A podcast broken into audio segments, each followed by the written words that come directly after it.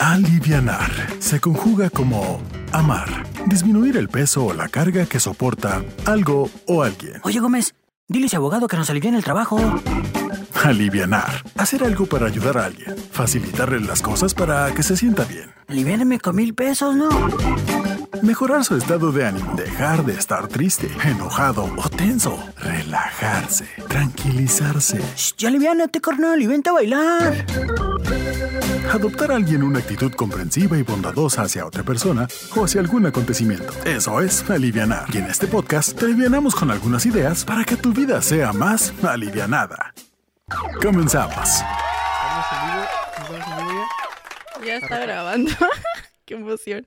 ¿Cómo están? ¿Cómo están? Ahí cuántas personas tenemos? Ya estamos iniciando. ¿Hay alguien ya conectado? ¿Cuántos Ah, hay? Espérate, lo comparto, no me metas Ándale, Estamos presión. compartiendo todavía, ¿eh? Vamos a esperar que entre poquita más gente. E iniciamos con el episodio del día de hoy. Ya.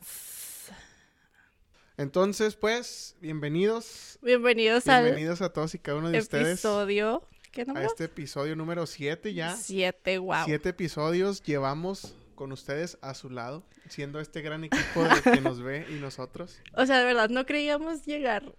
O sea, el episodio 7. O sea, siempre que. Siempre lo menciono, pero creo que es muy importante. Nunca creíamos eh, llegar como a tanta. O sea, no es de que mucha gente, ¿verdad? Pero sí son bastantes. Entonces, no sé, lo sentimos todavía como extraño. Y vamos avanzando y pues gracias a ustedes que nos están viendo, que seguimos viendo que nuestras vistas en nuestros videos, nuestra página sigue avanzando, pues nos dan ánimos a nosotros para seguir este grabándoles a ustedes, seguir compartiendo con ustedes experiencias, compartiendo temas, pues para que se aliviaran un poquito el rato simplemente o si les podemos aliviar alguna idea que ustedes tenían ahí en su mente, entonces pues eh, nosotros felices de, de estar con, con ustedes compartiendo este momento. Queremos hacer estos videos live eh, de perdí una vez por mes para estar con ustedes.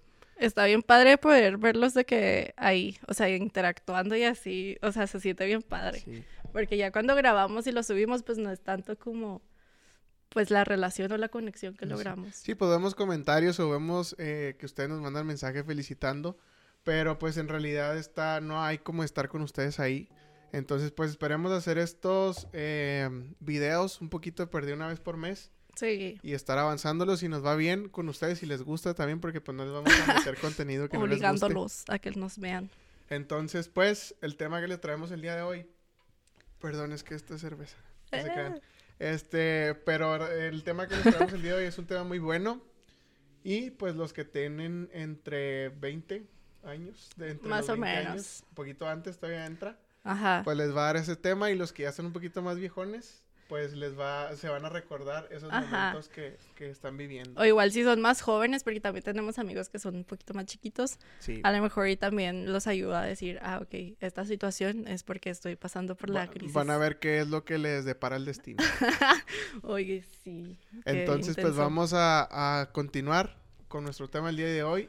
¿Ya se los presentamos? Pues sí, ¿no? Ya de Ya. una vez. Entonces, el tema del día de hoy es la crisis de, De los, los 20, 20. años. Ay, no, Esta amistades. crisis que nos pega, que, que pensamos que, que va a llegar a cuando estamos, que pensamos que nunca va a llegar cuando estamos chiquitos. Sí, Y cierras y abres los ojos y ya tienes 20 años. y ya tienes 20. Yo creo que para mí fue como algo bien rápido de la prepa a ahorita. O sea, siento yo que el último año de prepa se me fue muy rápido. Igual mi primer año de universidad y este que estoy viviendo se me hace como que todo muy rápido. Pero es parte de crecer. Es me he fijado de- que... Me he fijado que muchas personas ya grandes me lo decían o me lo dicen todavía, de que no es que la vida se va bien rápido y no lo entiendes hasta que estás pasando por eso. O sea, no lo entiendes hasta que de verdad lo estás viviendo. Es bien complicado. Eso sí, entonces pues es importante conocer esta parte de los 20 años Que en realidad yo pensaba que nunca iba a llegar, pero pues obviamente llega, el tiempo pasa, Sí. ¿quién lo dijera? Dijo la canción. Entonces pues llegas, eh, eh, llegó un momento, cerré los ojos, los abrí, tenía 18 años y cerré los ojos, los abrí y luego ya tenía 20. Para mí no, nunca, nunca tuve 19 años, no sé si porque no pasó este, nada importante en mis 19 años. O, o es un año irrelevante porque en realidad los 18 te marcan un punto en la vida y luego ya, pues los 20, otra etapa. Entonces, para mí los Ajá. 19 no tienen importancia. Y fíjate, por ejemplo, los 20 no cuentan ahí. Ahí. cuentan. Eh, algo que estaba leyendo acerca de, de la crisis de los 20 o la crisis, bueno, psicológicamente o más científicamente se le conoce como la crisis del, del cuarto, del primer cuarto de la vida.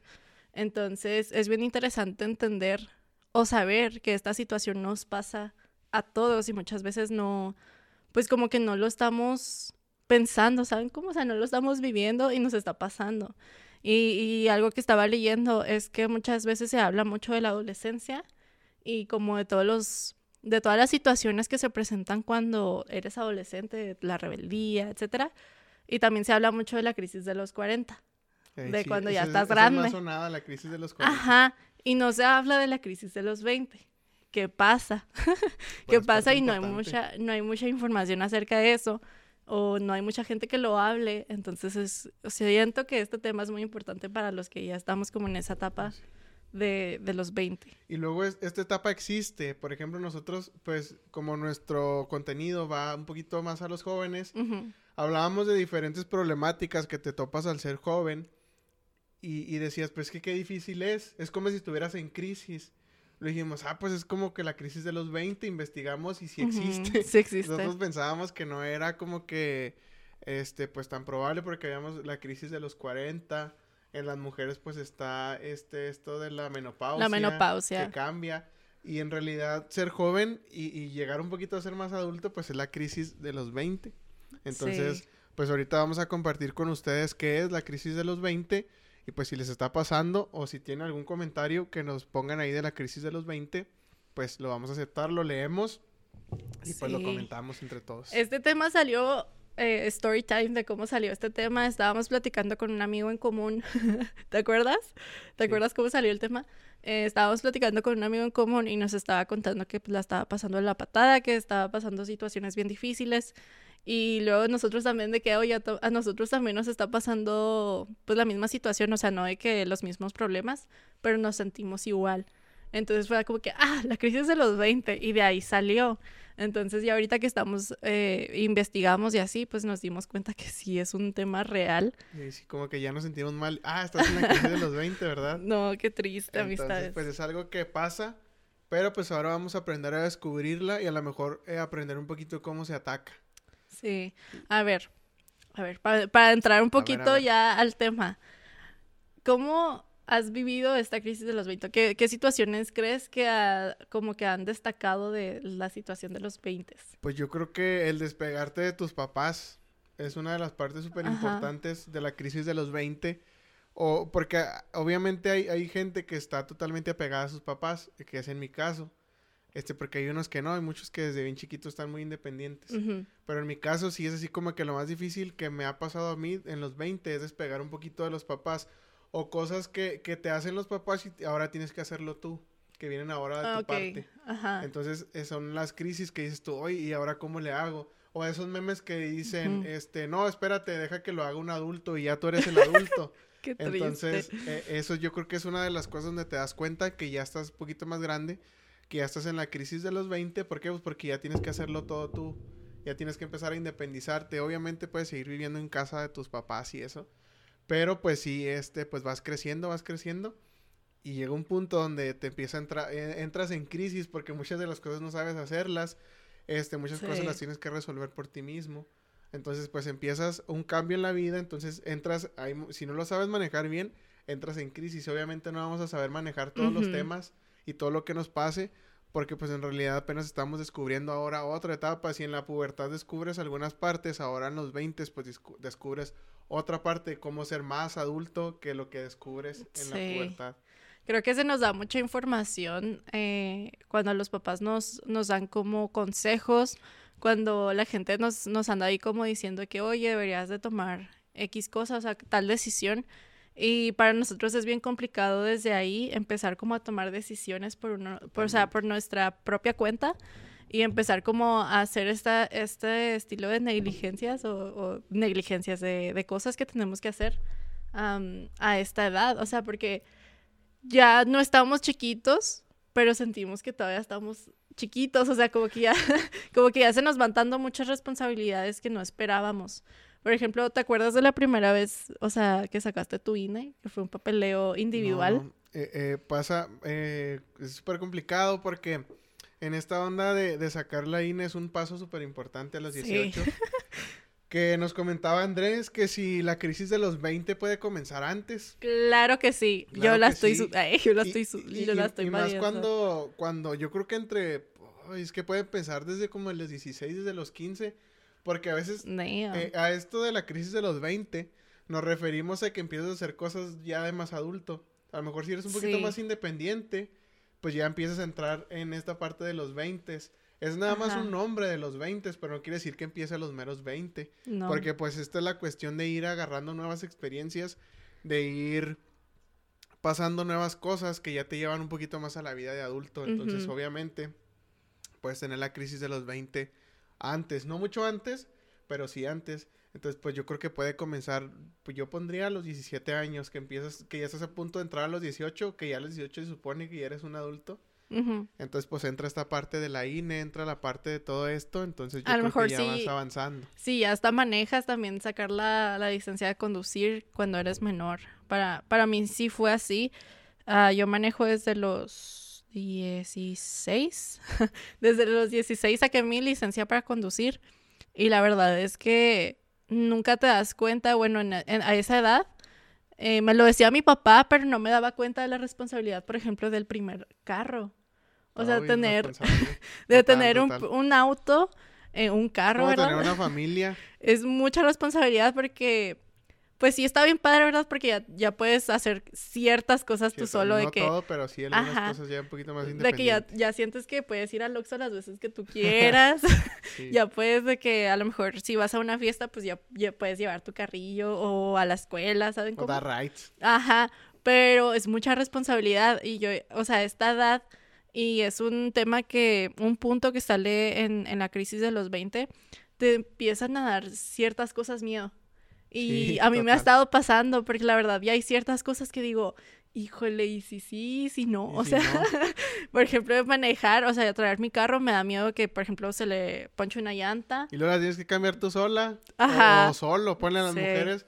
Puede pasar alguien y te puede ayudar. O si tú misma Pues, sabes, ay. pues lo puedes hacer. Ajá. Este, pero en realidad sí se ponche y luego dices tú, oh, ya lo tengo que hacer. Y tienes que aprender porque pues ya no puedes hablarle, oye, papá, ven y cámbiame la llanta, estás a punta de la madre y pues no, no está chida. Y sabes, por ejemplo, algo de ese punto, hay mucha gente que a lo mejor ya no tiene a sus papás, que ya no tiene, por ejemplo, un papá eh, que los pueda a lo mejor guiar de alguna forma Totalmente sí. para, por ejemplo, cambiar una llanta, alguna situación ya de adulto que, que no, pues no puedas no solucionar tú solo. Sí está, sí está difícil. Difícil. Nos comenta Angélica, nos dice Angélica, nuestra productora Hola. anda. Ahí anda. Este, Angélica, te Angélica. estamos esperando para Ya nuestro episodio con invitados. Te extrañamos, esperábamos tus consejos ahí. sí. Este, oye, estamos esperándote para que este te avientes nuestro primer episodio con invitados, eh. Ya. Ya lo tenemos pactado con Angélica, Angélica Pérez. Entonces, pues ahí espérenlo muy pronto. Esperemos que sí se anime. Ya nos había dicho que sí. Entonces, que- pues vamos avanzando. Ella nos dice, queridos, los 30 son lo máximo. Pero neta que la crisis de los 25 es peor. Yo creo O que sea- entra esta parte de... Ajá, Pues yo creo que cada puedes ir marcando etapas, ¿no? Que vas adelantándote. y- Y, ajá. vas, yo creo que cada etapa puedes ponerla a todos los 25. Sí. Y es difícil porque cada etapa vas viviendo cosas diferentes. Entonces dice, eh, hay otra parte que nos dice, no, pero si es más o menos una entre los 17 y los 18, una a los 20, otra de entre los 25 a los 27. O sea, toda la vida es una crisis. Pero según mis compas, va más o menos así. Entonces, obviamente, pues, como Ajá. que vas, vas brincando etapas. Entonces, yo creo que cada quien la marcamos dependiendo de cómo nos va yendo en la vida. Prácticamente un resumen, toda la vida es una crisis. O sea, no hay momento en Sí, el que no tengas crisis más que cuando eres un niño. Y entran responsabilidades nuevas porque entre más avanzas en la vida, Ay, no. te vas dando cuenta de más cosas nuevas y más cosas que tienes que ir haciendo. Sí. Entonces, dice Angélica también que tener carro es horrible, que es una pesadilla de gastos. Sí. Totalmente. Yo a veces juntaba así como que pues me quiero comprar una camisa, unos tenis, me quiero comprar un carro, Es horrible. otro, amistades. o quiero comprarme otro celular y llevo jun- junto un poquito de dinero y parece que mi carro dice, ah, güey, tienes juntado dinero, me, Me voy, a voy. desbaratar. Sí. Ay, Entonces, no, eh, horrible. parece al de que esto pasa, no sé a qué se deba, pero en realidad al principio sueñas con tener un carro y como decía que el dinero al Oxxo las Sí. veces que quieras. Llegar en el carro a tu escuela. sea, no, sí, no, o no. sea, lo que Un puedas sueño. hacer en tu carro. Cuando yo tuve mi primer carro, yo ya quería salir de la escuela para manejar. Sí, sí, obvio. Ya quería salir, pero en realidad no te cuentan la parte bonita de tener un carro, pero no te cuentan la parte que es como tener una familia, es una pesadilla de gastos. Lo más barato que le puedes arreglar a tu carro son entre 500 mil pesos, dependiendo si el carro es más nuevo, pues te es más caro. Más. sí. Entonces, pues es el borlote ahí de tener un carro, es horrible, es una pesadilla Sí. tener un carro. Conforme lo uses, gasolina. O sea. La gasolina es lo primordial, o sea, el carro no te va a gastar Horrible. 100 pesos de gasolina. Ay, no. y Por más ejemplo, si te mueves mucho. Por ejemplo, si se compran un Tesla, pues que fregón. Porque ay, ay, hay porque ya. echarle... Aquí no, ¿Dónde porque aquí es un rancho no? todavía, pero, pero realmente sí, o sea, por ejemplo, el gasto de la gasolina, el gasto de si le pasa algo, que de repente te multan porque no traes una luz y, ay, no, es horrible, de verdad, es un gasto. Es que tiene mucha responsabilidad. Viene, eh, tener carro viene con un chorro de cosas, no nada más tener carro, ah, qué bonito.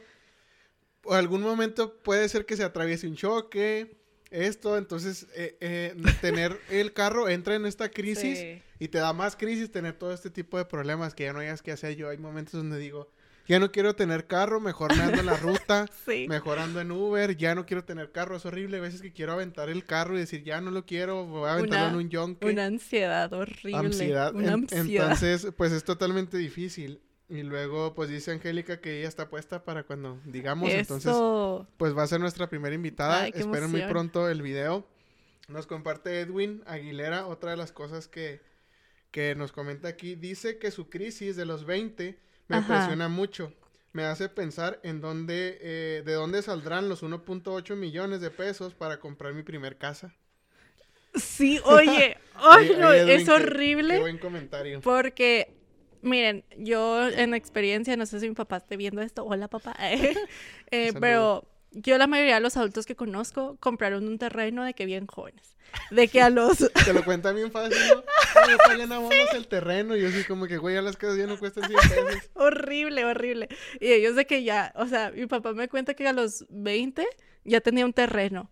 Y luego ya cuando... Desde chiquito de empresario. No, yo tenía mi casa. Sí, empecé. o sea, y es como que, ¿qué pedo? O sea, yo a esta edad, o sea, voy apenas me alcanza para unos chetos de que en la semana, o sea, está bien triste eso. Y, y al momento de ver estos ejemplos de nuestros papás, de nuestros tíos, como que, aunque no quieras, nuestra mente hace una comparación.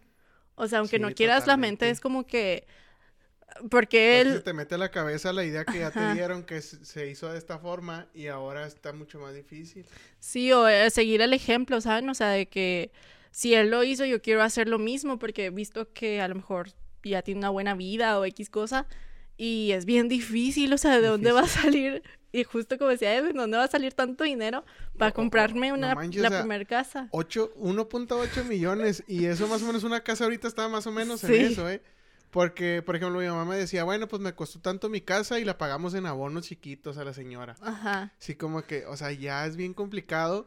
Y ahora viene, te entra la crisis a la cabeza que tú dices, ¿de dónde voy a agarrar ese dinero? Pues, ¿cómo? Pues trabajando. sí. ¿De qué forma voy a trabajar? Me tengo que matar todos los días para ganar dinero. Y es totalmente difícil porque tienes que meterte a veces ni en un puro trabajo. Y ahorita como estamos jóvenes, pues es picando piedra hasta que te acomodes, pegando a lo mejor si pones un negocio y, y no pega y lo otro sí pega. Ir batallando y luchar por lo que queremos. Y, y se nos viene, yo creo que si ahorita le dices esto a un adulto, te dice, no, mijo, pues a los 20 apenas está iniciando. Me Ajá. queda mucho y hay gente, y hay veces que yo pienso, oye, ya llevo, ya estoy bien rico, ya estoy haciendo cosas y para los adultos ya dicen así como que mi hijo apenas está, Está bien empezando, chiquito, mijo. le falta mucho Su por bebé. vivir, te falta mucho por fracasar, este, etcétera, te falta mucho por vivir, entonces, pues, eh, entras, ahorita yo creo que me está dando crisis ahorita otra vez, No vas me a pasado. Pero de verdad que qué difícil, me puso mucho a pensar este Edwin. Y en realidad sí, y yo creo que a veces también me lo he pensado. Entonces digo, bueno, pues de Infonavit. Pagamos en Infonavit la casa y digo, estar embarcados 20 años Deja para pagar la casa es, es estar amarrado Deja 20 tú, años. ok, compras tu casa, pero no nada más vas a pagar una casa, o sea, tienes que pagar recibos, o sea, viene, justo la casa viene también con otras responsabilidades y, o sea, no nada más va a ser la casa, por ejemplo, si vas a tener qué comer. O sea, simplemente el, el hecho de qué vas a comer, con qué te vas a sustentar. O sea, es terriblemente. O sea, es una presión muy fea entender que todo tiene un precio en esta vida. o sea, un champú, un cepillo de dientes, una toalla. O sea, ¿sabes cuánto cuesta una toalla? O sea, de verdad, es tan absurdo que una toalla cueste tanto cuando simplemente es un pedazo de tela, ¿sabes? Sí, o sea, compras una casa, Edwin, y no nada más compras la casa, los muebles. No, es horrible, La otra feria horrible. es los muebles, entonces... Sí. Qué difícil, y sí es cierto, totalmente estamos de acuerdo contigo, Edwin, en Ay, esto no. de, de la casa. Angélica dice que, que, que ahorita la gasolina está barata, entre comillas, porque antes pues a lo mejor era más cara. La ahora reniegas porque la gasolina sube un centavo. o sea, de verdad. Es que está muy feo. gas- renie- reniegas totalmente cuando la gasolina sube. Son cosas ya de grandes y entras en crisis. Dije, ¿por qué no está más barata la gasolina? ¿Qué onda? Ajá. Y es parte de lo del carro, entonces pues es totalmente difícil esta onda.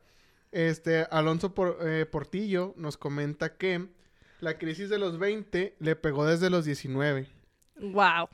Bueno, Eh, pues ya igual que ya dudas de tu carrera, ya te presionas más porque aún eh, pues no te ves tan avanzado tu progreso, eh, o sea, en, en planes de, de la escuela, empiezas a dudar de tu de tu carrera y obviamente es algo que pasa y es algo que hablamos en el mundo de la universidad, que, que es, es bien complicado esta onda de ir creciendo y desde los 19 que ya estás un poquito más centrado al- a la universidad, empiezas a preguntarte, ¿a esto me quiero dedicar toda mi vida? Sí, como que ya empiezan las dudas existenciales acerca de todo, así, todo, lo, que, se pueda. atraviesa, dices, en serio lo estoy haciendo bien, es algo que me quiero dedicar vida. Ajá, y fíjate, yo, yo siento que el ir creciendo te va dando un poco de ansiedad y también mucha gente no tiene acceso a información para saber qué es la ansiedad y cómo tratar la ansiedad. La ansiedad. La ansiedad y es algo bien fuerte también que muchas veces no entendemos, o sea, a veces no sabemos que lo tenemos, pero existe. existe y Y, está... y se presenta de diferentes partes. Y sí, obviamente hay veces que nosotros queremos aventar todo.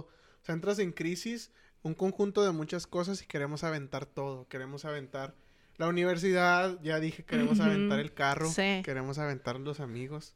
todo. Queremos aventar todo porque estás creciendo, estás entrando a una nueva etapa de vida. Y es complicado, o sea, quieres aventar todo y te quieres dar por vencido. Pero después piensas y te da motivación. Perdón. Y dices, quiero lograr esto en mi vida. O sea, por ejemplo, como Edwin, quiero tener este la, mi casa de 1.8 millones. Quiero tener mi carro, quiero No tener lo ser. que, lo que yo estoy soñando. Vamos a ver qué Pone, nos están eh, escribiendo. Angélica nos escribió un comentario muy grande, ahí lo leo. Vamos a leer. Pero me río porque Alonso Portillo puso, a los 18 años compartes memes sobre ansiedad y a los 20 la sufres. Sí, muy como que eso nunca me va a llegar y luego ya la está sufriendo Sí. totalmente. A ver, Angélica nos dice, hay mil estafas que el modelo de éxito te pone la vida, te dicen, elige una carrera y te dan cero datos reales del mercado laboral para Uy, ejercer. to- Totalmente. Sí, incluso estudias la carrera y la uni y no te preparas realmente para la vida Nada, laboral. Nada te Te- prepara. Ay, qué fuerte este comentario. Vamos a ya es, vamos, cierra todo, vámonos.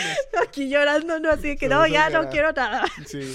Eh, te gradúas y piensas, mierda. Te dicen, compra un carro, una casa y fuck, una tormenta de gastos, de impuestos que jamás imaginaste que llegaran a tu vida. Te dicen, cásate joven para que cuando tus hijos crezcan tú aún la armes. Y sí, neta, te casas joven. Te dicen, ya ni la chingas, te casaste bien joven. Que La nada, verdad. Nada, nada tiene contenta a la gente. Sí, todo lo relacionado con tener una familia está idealizado y bien cabrón. Y ni hablar de lo que no, de que no hay una cultura financiera. Exacto. No, no, totalmente no. te hay, no dicen, hay, no ten existe. dinero, pero nadie te enseña qué hacer con él. Y por eso a veces se acaba y se corta. Mantra de vida, o sea, está muy largo el mantra, pero, pero es muy importante. Ya fijé el comentario. Lo podemos ir cortando de a poquito para ir hablando. Ya nos Sí. dio contenido para todo el episodio. Qué intenso. Eh, dar- darte por vencido, entre comillas. Y pues sí. Hay veces que muchas, muchas veces no nos hablan de que hay que desistir a veces. No es que nos demos por vencidos o que nos derrote una situación, sino que simplemente hay veces que es mucho mejor para nuestra salud mental dejar ciertas cosas. es, es muy importante saber cuándo sí luchar por algo y cuándo no. O sea, elige bien tus Y eso nadie batallas. te lo enseña, ¿eh? Nadie te lo Te enseña. dan consejos y hay muchísimas cosas en esta crisis que nadie te enseña. Nadie te lo enseña y lo tienes que ir aprendiendo tú mismo. Y yo a veces me ha tocado platicar con chavitos o gente que me manda mensajes para platicarlo. Y, y yo les digo, es que yo les comparto lo que yo he aprendido. Porque, por ejemplo, nuestros papás a veces nos ponen ideales o nos ponen cosas que ellos han vivido y obviamente ya no es lo mismo que antes. Sí. Entonces, es, es, es parte de la vida ir aprendiendo todas estas situaciones. Por ejemplo, es totalmente cierto que, que te dicen, estudia una carrera universitaria y, por ejemplo, para algunas personas la carrera universitaria es todo para que tú vivas. Pero en realidad no lo es. A veces sí, te dan un título al final de la universidad, pero yo, neta, en- a mi edad, tengo 22 años, estoy viviendo totalmente lo que dice Angélica al principio Sí. que estoy terminando mi carrera, ya tengo ratito trabajando en lo que, en lo que estoy estudiando. Y obviamente lo que ves en la escuela es muy bajo el porcentaje de lo que ya ves fuera. Hay muchas, eh, pues no tranzas, pero cosas con las que puedes arreglar cosas más rápido, que en la escuela te lo enseñan, son como 20 pasos para resolver algo. Y en la vida real lo resuelves en 5. Ujú. Entonces es algo que me está pasando totalmente y la, la universidad no te prepara, mm, yo creo que ni el 50% de lo que vas a ver afuera. Entonces eso es importante y eso nadie te lo enseña. Ya después tú lo descubres y aprendes que con, lo, con las herramientas con las que tú sales de la universidad, tienes que hacerlas crecer por ti mismo. Por eso también es bueno, y lo decíamos en el episodio ese de- del mundo de la universidad, que tienes que hacerte un poco autodidacta y luchar por ti. Porque al salir, ah, por ejemplo, yo estoy estudiando contaduría, sales y hay miles de contadores en Ciudad Juárez que hacen el mismo trabajo que tú. Sí. Ya está en ti ser diferente. Ya está en ti ser el contador que tiene esto diferente por el cual van a contratarlo. Entonces, todo esto nadie te lo enseña. Y esto lo tienes que ir aprendiendo tú mismo. Es ¿ok? terrible, Entonces amistades. vas, vas avanzando y vas a la competencia laboral. Y eso nadie te dice, o sea, nadie te enseña. Eliges tu carrera, pero no, no te dan, como decía ahí en el comentario, creo, que te lo, que mm, para estudiar no te dicen, hay un millón de contadores en Juárez para saber si sí te animas o no. Entonces, pues e- es parte importante. Y otro, rescato otra de las partecitas ahí, que obviamente no hay educación financiera y yo lo estoy viviendo en- en- en mi carrera. Porque hay gente que ya tiene un negocio y no sabe en absoluto cómo administrarlo, no tiene ni control interno, no tiene nada. No Nada. voy a meterles una, una clase, Clase de esto, de, de Pero en aquí. realidad es, es bien complicado, no te dan educación financiera en ningún lado. Para tu negocio, ni para vivir tú mismo, ni para saber, oye, pues, o el consejo que te dan es ahorra, ahorra, ahorra, Sí. ahorra. Pero dices, bueno, voy a ahorrar toda mi vida y luego en qué momento me voy a comprar lo que yo quiero. Por ejemplo, si se me antoja tener un reloj y luego digo, ay, pero tengo que ahorrar. Y luego si te, se te atraviesa algo, entonces pues llega un momento y dices, bueno, pues estoy ahorrando y en qué momento voy a darme mis gustos y ahorita estoy Sí. joven, es lo que me pasa a mí. Estoy joven, bueno, entre comillas, bueno, pues sí, tenemos sí, sí, estás estoy joven, no manches. Y luego, ya ves, El entonces, viejo. esta es crisis de los 20 Sí. que ya te crees más viejo. Entonces, pues ahorras, ahorras y digo, bueno, se me está pasando el tiempo ahorrando, ahorrando. Y si yo quiero disfrutar esto a esta edad, y eso nadie te lo enseña, ¿eh? Es bien complicado. No sé si quieres rescatar otro pedacito del comentario. Creo que ahorita conforme la plática de rescato acerca, eh, Edwin nos menciona que hay de que te pega la soledad y sientes que ya no tienes amigos, solo compañeros. Y, y- y- y es algo que ya ahorita tuvimos una sesión donde estuvimos varios y preguntábamos qué es lo que aprecias de una amistad. ¿Te Entonces- fijaste? ¿Te fijaste? Yo también lo vi. Ay, yo también lo, analicé. Entonces es bien complicado eh, saber que ya, ya te eres un poquito más exigente en las amistades. Que cuando vas creciendo y entras en crisis de que te entra eh, la crisis de la soledad, que dijo Edwin, que tú dices a veces, bueno, ya no tengo amigos como tal, ya si yo no mando mensaje no me responden. O, o no Y me es- preguntan cómo estás sin que yo se los diga. Y Entonces, sabes, Dices, oh, ya no tengo amigos. sabes, muchas veces también se da porque también las otras personas están en la misma situación que uno. O sea, Sí. también los amigos también están pasando por una crisis que a lo mejor no hablan, al igual que tú. Y hay veces que pues tampoco están al tanto completamente de tu vida y es bien difícil también entender esa parte de que muchas veces no, pues no van a estar todos para ti, ¿sabes? Y es muy complicado. Hay una frase de un libro que dice, la- el tiempo pasa, la vida se El va. tiempo pasa El tiempo, la- el tiempo pasa, los amigos se van y la vida no se detiene por nadie. Y se creo que es, es muy triste saber eso porque a lo mejor vivimos como con esta expectativa o crecimos con esta am, situación de, por ejemplo, en la prepa que haces muchos amigos y sientes que esos amigos van a ser para toda la vida y muchas veces no es así. Muchas veces también te van a dejar morir en, en situaciones bien difíciles. Las amistades, que es un tema que vamos a hablar también a- más adelante, eh, es un tema bien complicado porque no hay casi amigos. La verdad es que es bien complicado encontrar a, alguien que de verdad sea un gran amigo, un mejor amigo. Es como yo te comentaba, o sea, ya te vuelves un poquito más exigente porque ya sabes lo que quieres en un amigo. Y si no te lo brinda alguien, pues ya solamente es compañero, como dice Edwin. Ya no es un amigo como tal. Porque en realidad yo hasta ahorita sí digo así como que, oye, o sea, los amigos, amigos los cuento con, con los dedos de, de mi mano y eso hasta me sobran. Tienen algunas canciones. Este, entonces, pues, es bien complicado y sí, totalmente de acuerdo. En, este, en esta crisis de los 20 te entra la soledad de que pues en realidad no sabes si tienes un amigo en quien confiar. Nos dice Tomás, escuchando este podcast me di cuenta que sí tuve crisis de los 20. ¿Cuántos años tienes? La verdad, no me acuerdo, no me acuerdo. ¿Cuántos años tienes? ¿Cuántos años tienes, Tomás? Coméntanos, Tomás. Coméntanos cuántos años tienes. Eh, no recuerdo. Porque sí, o sea, e- es, a eso nos referimos con que existe la crisis de los 20 y no sabemos que, que existe. Ajá, que lo, que lo, Lo estamos vivimos, viviendo. Pero en realidad no lo sabemos. sí. Entonces ayúdenos a compartir. Vamos a hacer pausa. Ayúdenos a compartir. Póngale compartir para llegar a más gente. Eh, nos menciona Alonso Portillo. Es nuestro mal concepto de amistad. Queremos amigos como en la secundaria para hablar todos los días, pero no siempre se puede así. Y cambia. Es que pues estamos en otra etapa, ya no puede ser lo mismo. Y ahora entiendes esta otra parte de qué es lo que se necesita un amigo en esta etapa de la vida. Totalmente. Es, es muy, es muy fuerte, ¿sabes? Está fuerte. A ver, nos comenta Angélica. Ay, Angélica nos Angélica escribe las. Biblias. Oh my No, ya lo vamos a tener aquí en nuestro, en nuestro episodio que eh, no Sí, sabemos ya nos cuál, va a acompañar. que ya próximamente. Sí, próximamente nos va a que acompañar. andamos solucion- solucionando, solucionando algunos Sí. problemas ahí para conectar micros y así, pero pues ya lo vamos a tener aquí para que nos comparta este pues su experiencia en algún tema que tenemos preparado para ustedes. Nos dice, en las... Es que no sé. Voy a, voy a estar como en la cotorriza de que... Tratando de... de De formar, sí, entender ciertas palabras. Eh, el problema es con el concepto de darse por vencido, de pensar que no avanzas y cosas así. Tiene que ver también con el momento del éxito que nos han hecho pensar que debemos alcanzar am, todos.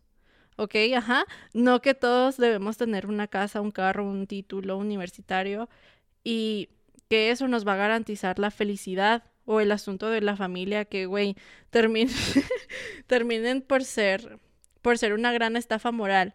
Como este pedo de, güey, tener hijos es una bendición y son lo más bonito de la vida. Hay gente para la que está bien tener hijos y hay gente para la que no está bien traer hijos. Y no pasa nada. Que no quiere tener una familia y no pasa nada, no quiere decir que porque decidamos no hacerlo ya no estamos siendo exitosos.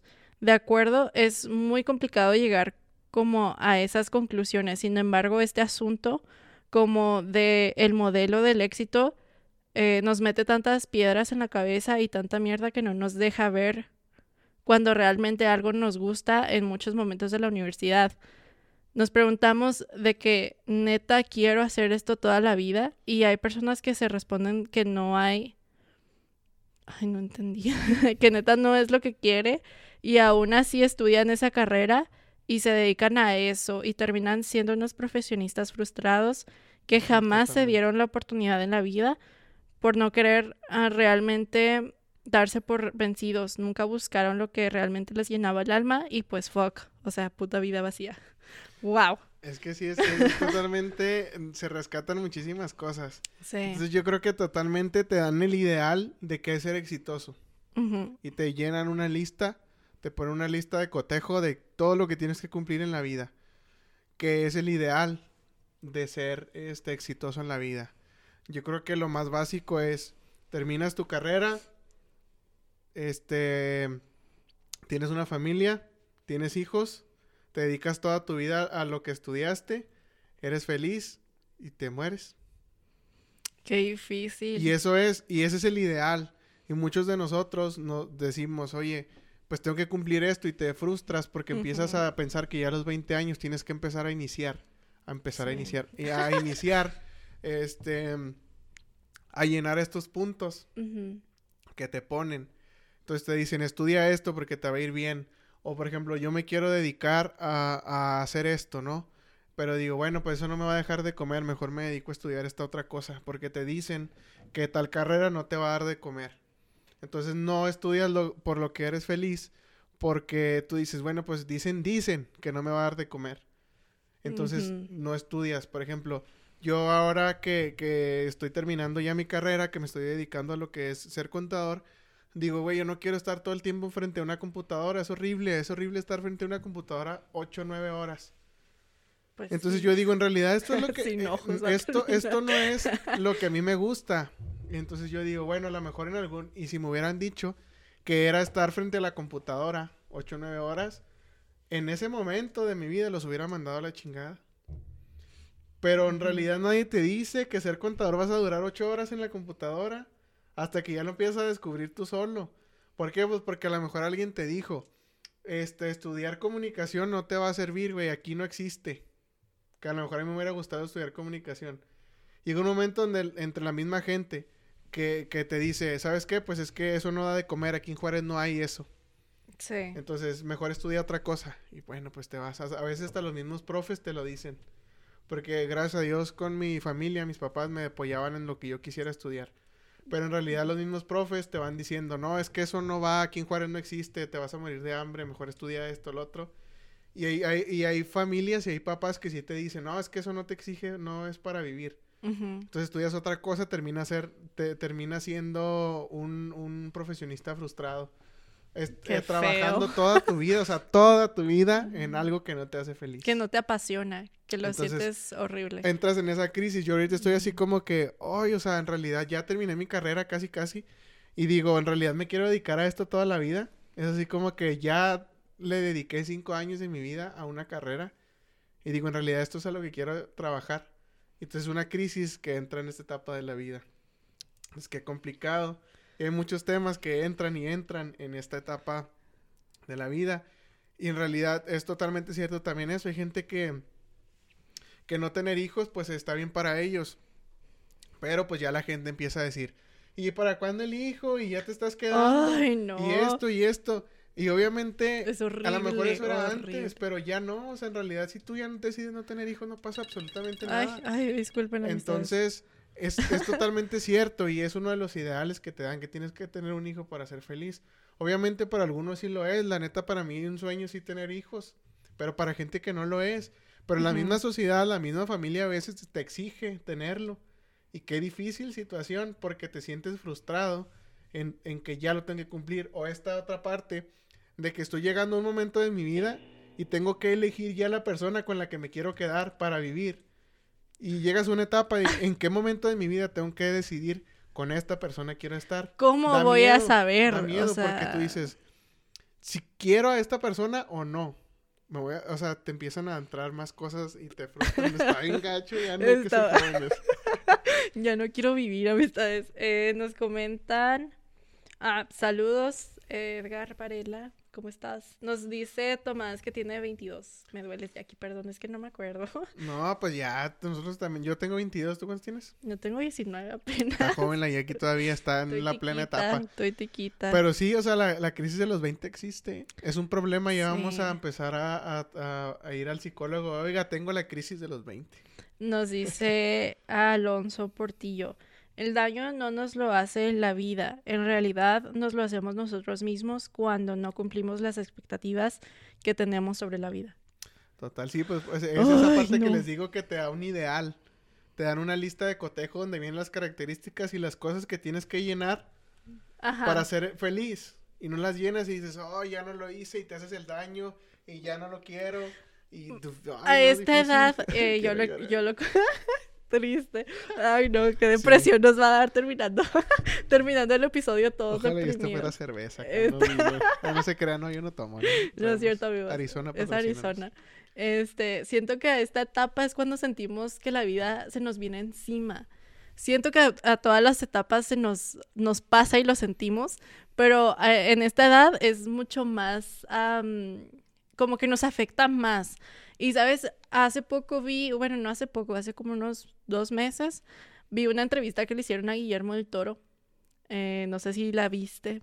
Eh, No, David. no, no la vi. David está bien entretenido Sí, es viendo que comentarios. si ustedes, eh, si ustedes han visto esa entrevista, pues ahí me apoyan con algunos datos, pero ven- menciona que a los 20 él también sentía que el mundo se le venía encima porque no había hecho gran cosa con su vida. Y la verdad es que nos da un buen consejo que dice, no, no se preocupen, tienen toda una vida por delante. Y yo creo que es un gran ejemplo de éxito de decir, pues no tenemos que tener un éxito garantizado a esta edad, o sea, No, no, no. tenemos todavía una vida por delante, ¿verdad? Si Dios quiere, ¿verdad? Porque no tenemos la vida comprada no. ni asegurada, pero pues sí tenemos como este miedo toda la vida de no tener éxito o lo que nos han pintado del éxito. Totalmente. Y esa parte viene a este comentario. A veces cometemos el error que a cumplir 20 años tenemos que ser adultos como una persona de 35 o 40. Nos ha afectado mucho los Muy cierto. comentarios. A tu edad yo tenía, a tu edad yo era, a tu edad que te comentan las personas adultas. Este comentario le voy a poner los derechos de autor sí. a César Romero. Y es totalmente cierto, o sea, eh, eh, hay gente adulta que te dice, es que yo a tu edad ya, traba- ya había trabajado en mil partes. sí. Yo a tu edad este, ya, Ay, ya no. tenía mi carro como tu Sí, papá. A, tu edad yo ya tenía un terreno. Mi como papá, que papá ni siquiera tengo para comprarme Mi- un- mi- otro celular, no voy a tener para un terreno. mi papá a los 23 ya tenía una familia. Bueno, no, sí, ya tenía una, ya estaba casado con mi mamá.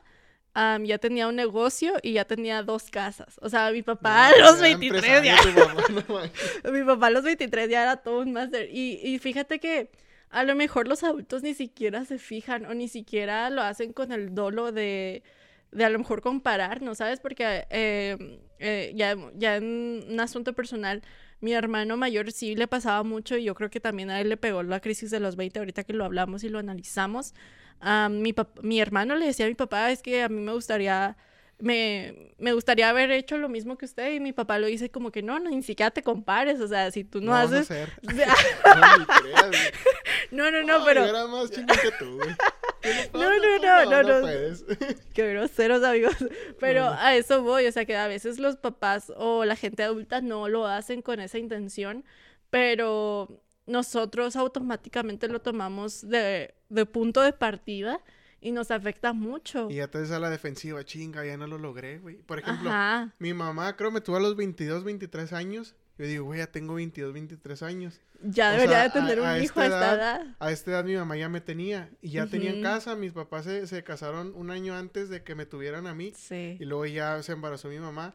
Entonces ellos ya tenían un plan de que se casaron hace un Ajá. año y, o dos, creo, y luego ya me tuvieron a mí. Entonces ya digo, oye, ya tengo 22 años. Y mi mamá sí me da el consejo, no tienes edad para casarte, dale hasta que tú te sientas ya seguro. Que Ajá. Obviamente a veces eh, pensamos, o los papás se casaban más jóvenes. Y nosotros decimos, ya tengo la edad de mi papá al momento que se casó. Y luego Qué digo, pero yo no me quiero casar todavía. A lo mejor tengo que cumplir esto y esto y en cinco años más. Sí. O no sé, pero te comparas con tu primer ejemplo de primera línea, Y fíjate, que son tus papás. ¿Quién sabe si a nuestros papás también les pasó lo mismo? Sería, yo creo que a lo mejor una cuestión de generación, porque a mí, yo lo he pensado mucho y lo, lo comparto ahorita. Am, por ejemplo, las abuelas tenían hijos a los 14 años, a los 16 ya estaban de que en el rancho haciendo comida o con unos dos hijos ya, o sea, es bien interesante ver cómo la generación ha cambiado tanto que, o sea, nuestros abuelos a los, a los, a los 16 ya se la habían robado a la, a la... por ellos. Sí. Y tuvieron 20 hijos. Ajá, y tienen muchos hijos, oye, sí es cierto. 20 hijos, mi, bueno, mi papá son 7, este, hay otros que he Sí. conocido que son hasta 12, 15. Con mi papá fueron, creo que nueve o siete, no recuerdo son un bien. chorro y ya va pasando la vida y luego ya van teniendo menos y a veces los que comparan dicen, es que antes éramos tantos.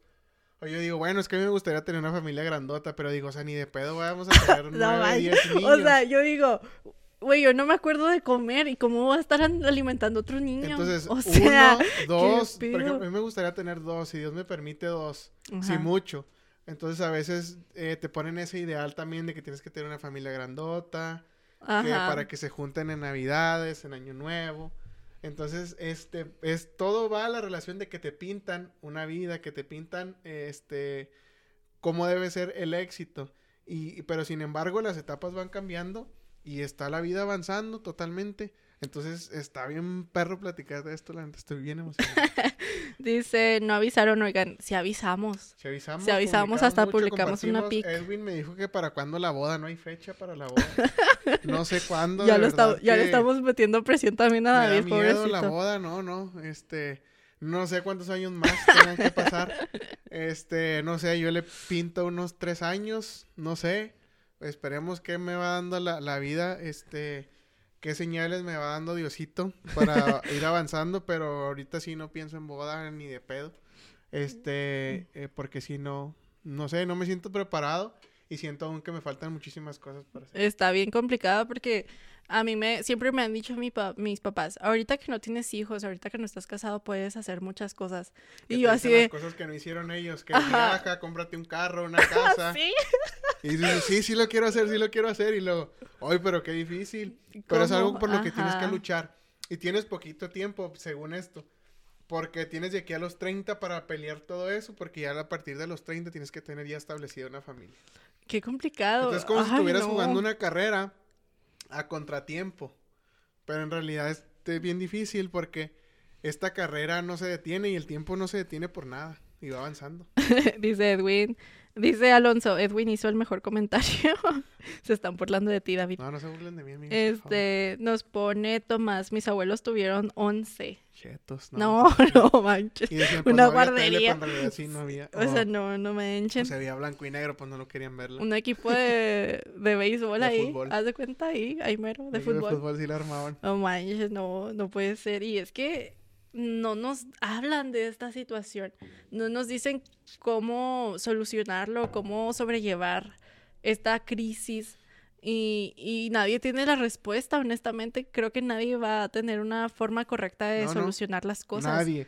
Y no te pueden agarrar como cuando aprendes a caminar. Ajá. De los hombros o, y, y órale, mijo, y va a avanzar esto poco a poco. ajá. Nadie te lo va a enseñar. Ni es como si te enseñaran a manejar carro. No te pueden sentar en las piernas y agarrar el volante y darle. Te deben enseñar a- y tú mismo debes ir aprendiendo y agarrando mañas en carretera. Es lo mismo en la vida. Nadie Sí. te puede agarrar así y enseñarte. Sí te pueden dar consejos y es un consejo muy sabio. Ahora sí que tomar los consejos de la gente adulta. Y también fijarse de quién sí. vienen esos comentarios. Total, por ejemplo, mi mamá me da consejos y digo, si me lo dice antes, yo le decía, ay mamá, eso no. Pero te das cuenta ya cuando vas creciendo que sí te lo dan porque ya lo vivieron. Sí. Entonces algo muy sabio es tomar este los consejos de alguien adulto que ya le pasó porque no quiere que a ti te pase. Qué complicado. Que, Ay, que no. dices, no, es que eso no existe, no manche, pa. Y, y, pa- y te pasa y dices, por eso muchas de las mamás nos dicen las cosas y luego dicen, te lo dije, ya ves, te iba a pasar. Te dije. Porque te lo dicen y a nosotros nos vale queso. Y luego nos pasa y lo, ah, no, pero... Pero- en realidad es porque ya lo vivieron, no porque las mamás son adivinas, porque ya lo vivieron. Y es bien necesario también nosotros fallar, o sea, siento que la vida es cuestión de eso, de, de equivocarte, de hacer las cosas mal, de, no sé, cometer una tontería y aprender de esa situación, porque si no aprendes de la situación fea que te pasó, la neta es que no es aprendizaje. Pues estás tonto si no aprendes de, Sí. de lo que te pasa.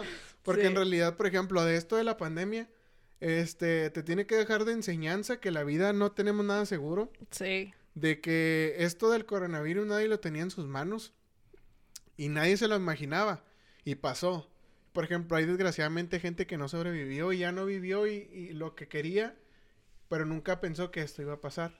no. Entonces es importante aprender de lo que nos ha pasado para nuestro futuro. Entonces, si tú estás viviendo algo, aprende de esto para que no te pase en un futuro.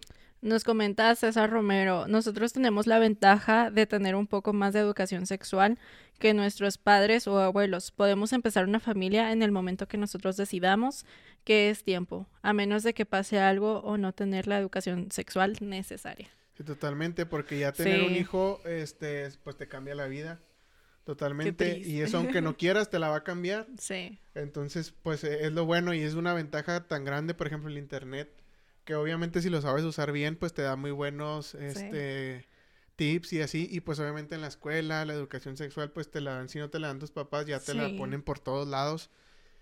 Y eso de que dicen que salen embarazados, así es que no sabía o no, no, ya ahorita ya no se puede poner ese pretexto de que no sabía, de que esto, que el otro, porque ya en todos lados hay eso, entonces sí, sí tenemos una gran ventaja esto de la educación sexual totalmente. Es que es bien complicado entender la situación de todas las personas. Siento yo que cada quien vive las crisis o las situaciones o los problemas a su forma, o sea, de una forma diferente dependiendo del contexto de, vive- de vivienda, de la situación económica que tengan.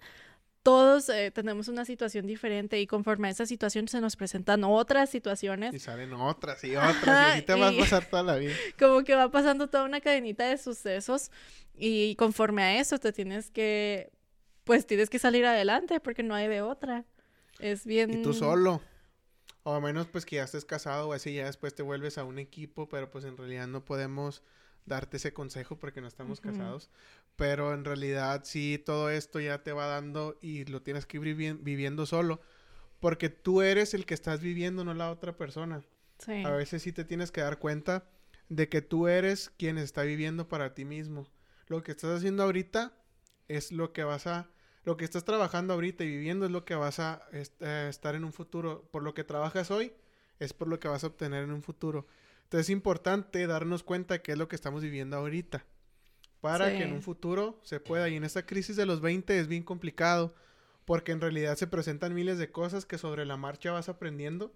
Y luego ya de- un momento a otro ya te van entrando responsabilidades nuevas. Pero pues en realidad esto que estás viviendo ahorita lo tienes que vivir tú solo y esforzarte y luchar por todo en esta etapa, aunque sea difícil y se te atraviesen muchas cosas a los 20 años. Acuérdense, decimos 20, no exactamente a los 20, Sí. hay en rango antes, después, pero que te van pasando en la vida que tienes que aprender para que lo apliques en un futuro y trabajarlo con todo, porque es lo que vas a vivir en un futuro. Si ahorita te estás portando mal, si no le echas ganas, si esto, si lo otro, es lo que vas a obtener en un futuro. Entonces tienes que trabajar ahorita por tu futuro. Ah, po- eh, con las herramientas que tengas a los 20, estar Sí. viviendo, informándote. Ah, eh, rodéate de gente buena, de gente que te ayuda, de gente que te pueda sacar adelante. Porque si nos rodeamos de gente que de verdad es falsa, que nada más están en las fiestas, etcétera, pues no te va a llevar a nada. Consíguete gente que te saque adelante, Sí. que esté en los pedos y no nomás en las pedas. Y también creo que un punto bien importante es no tienen que cumplir con las expectativas de nadie, ni con las de su mamá, ni con las de su papá, o sea, no tienen que cumplir con la ideología o la am, expectativa de éxito, de felicidad que tienen personas cercanas a ustedes. De verdad que muchas, o sea, yo conozco muchas historias y mucha gente que conozco, o sea, gente cercana que de verdad ha, ha- puesto en su vida a todos antes que a, a esa, o sea, a ella misma o a él mismo. Entonces es bien complicado que muchas veces tratamos de darle gusto a la gente y no debería de ser así. O sea, si a ti te gusta hacer algo, si a ti te apasiona algo, si a ti te interesa algo, de verdad hazlo y infórmate. Y justo como decías tú, rodearnos de las personas correctas. Yo creo que es mucha, de mucha importancia y que deberíamos de hablar en un futuro, en unos en temas eh, futuros, acerca de la influencia que tiene mucha gente en nuestras en vidas. nosotros. Ajá, porque no nos damos cuenta de que muchas veces vivimos algo gracias a, a un comentario, a una opinión de otra persona. Es bien complicado y justo, no sé si lo comenté en el episodio pasado, me tengo un conocido eh, que él me cuenta que él empezó a estudiar una carrera diferente Ah, sí, me hace que sí. porque la, lo estudiaban todos sus amigos y es bien triste, Y es bien la triste. vida, pues, en algo que no querías. Ajá, y es muy triste entender que muchas personas viven su vida así, ¿sabes? Como tratando de darle gustos o seguir el mismo camino de alguien cuando no debería decir, cada quien forja su destino y eso siempre me lo ha dicho mi papá, cada quien elige lo que quiere ser, cada quien elige de alguna forma lo que quiere lograr en la vida y no tienes por qué cumplir con la expectativa que nos tienen de éxito o felicidad que, que es, no sé, tener una familia, como nos decía Angélica, tener una familia, tener un carro, una casa. Muchas veces la gente prefiere viajar, la gente prefiere, no sé, vivir experiencias con otras situaciones. Entonces, no quiere decir que esté bien o esté mal, cada quien viva su vida y no te metas en la vida de otro. deja y, que y- y no le digas, si tú ya le diste el consejo, oye, güey, te vas a caer, y si se cae, pues ya déjalo, se cayó, tú ya hiciste tu parte dándole el consejo. Sí. Pero sí, no hay que meternos en la vida de los demás, hay que cada quien aprender, vivir, hay que dar los consejos que se tengan que dar, a las ayudas que se tengan que dar, y si ya la persona no quiere, pues ahora sí que enfocarnos en nuestra vida y no meternos en la de los demás. Obviamente hay gente que nos importa, Sí. pero pues es cuestión de ir ahí apoyándonos. Sí, Totalmente. y yo creo que también promover mucho la salud mental, de verdad, si necesitan ayuda, busquen a un profesional, busquen a, a una persona que de verdad los pueda apoyar de alguna forma más, pues sí, más profesional, que les pueda decir, eh, esto está bien, no puedes Que sea hacer... una guía. Ajá, más que, más que otra persona que vive la vida igual que tú, busca a alguien que de verdad te pueda dar un buen consejo y que sea un especialista en, en el tema que, pues, que estás buscando ayuda. Totalmente. Entonces, no. pues esta es la crisis de los 20. Hoy no voy a dormir de tantos... Hay muchas cosas que nos pasan, pero pues sí podemos brindarnos ayuda entre todos. Sí. Por ejemplo, nosotros, esta es una de las partes que queremos atacar con nuestro podcast, ayudar a los jóvenes, Ujú, alivianarles las cargas que tenemos en la vida, Sí. dar un consejo. En algunos episodios, hay otros que ya vamos a empezar, eh, si el semáforo nos empieza del, del COVID, a dejar avanzar, ya vamos a traer a lo mejor algunos invitados, Ujú. donde topemos algunos temas nuevos. Algo, a lo mejor temas que a lo mejor no hayan visto, no hayan escuchado y que quieran como estudiar o entender mejor desde una perspectiva profesional o de alguien que sí sepa acerca del O tema. temas de, de noticias de la ciudad o de alguna carrera. A lo mejor un día traer a alguien ya profesionista que nos cuente su experiencia. Este, no sé, temas que nos entretengan, que nos alivienen el rato y que nos alivienen algunos ideales que tenemos. Pues para qué? Pues para hacer mejor la vida. Queremos, como les dijimos en un principio, ser eh, sus amigos, sus compañeros, que puedan dar un consejo para ustedes en lo, que les sirva, llenarlos a ustedes de herramientas y si no, pues hacerles pasar un buen rato. Simplemente yo siento que a veces escuchar a alguien hablar de temas que también nos pasan, nos aliviana un poco la, la carga. El escuchar a alguien que está pasando por lo mismo, escuchar a alguien que, que de alguna forma siente lo mismo que tú, nos hace sentir empáticos, o sea, como que sentimos que lo que estamos pasando no es diferente y que no es algo que, que vaya a acabar con nuestras vidas, o sea, siento yo que el simple hecho de que a lo mejor ustedes estén escuchando esto y se distraigan de el mal rato que estén pasando en su casa o en su trabajo, etcétera, eh, de verdad es algo bien padre para nosotros porque ese era el objetivo de, de platicar más que otra cosa, el poder a lo mejor platicar de, de temas que no se platiquen, de temas que a lo mejor tengan tabús o que, no sé, simplemente no haya tanta información. Siento yo que de esa forma podemos ayudar un poquito. Si ustedes tienen algún comentario que hacernos o proponernos un tema, estamos Sí. totalmente abiertos a que nos manden un mensaje y digan, oiga, me gustaría que abordaran este tema y si se puede, podemos investigarlo eh, o traemos algún experto, tenemos Ujú. varios contactos que nos pueden ayudar. Sí. Entonces, pues estamos totalmente abiertos para ustedes. Acuérdense que ustedes son importan- parte importante de nosotros. Entonces, yo creo que con esto podemos cerrar el tema del día de hoy. Ay, qué emoción, amistades. La verdad es que yo sí tenía mucho, mucho nervio y mucha, me estaba dando ansiedad, Ansiedad. porque venía en el carro y luego decía, ay, no se me olvidó esto, no se me olvidó aquello, este, ¿qué vamos a hablar? ¿Cómo va a ser el tema?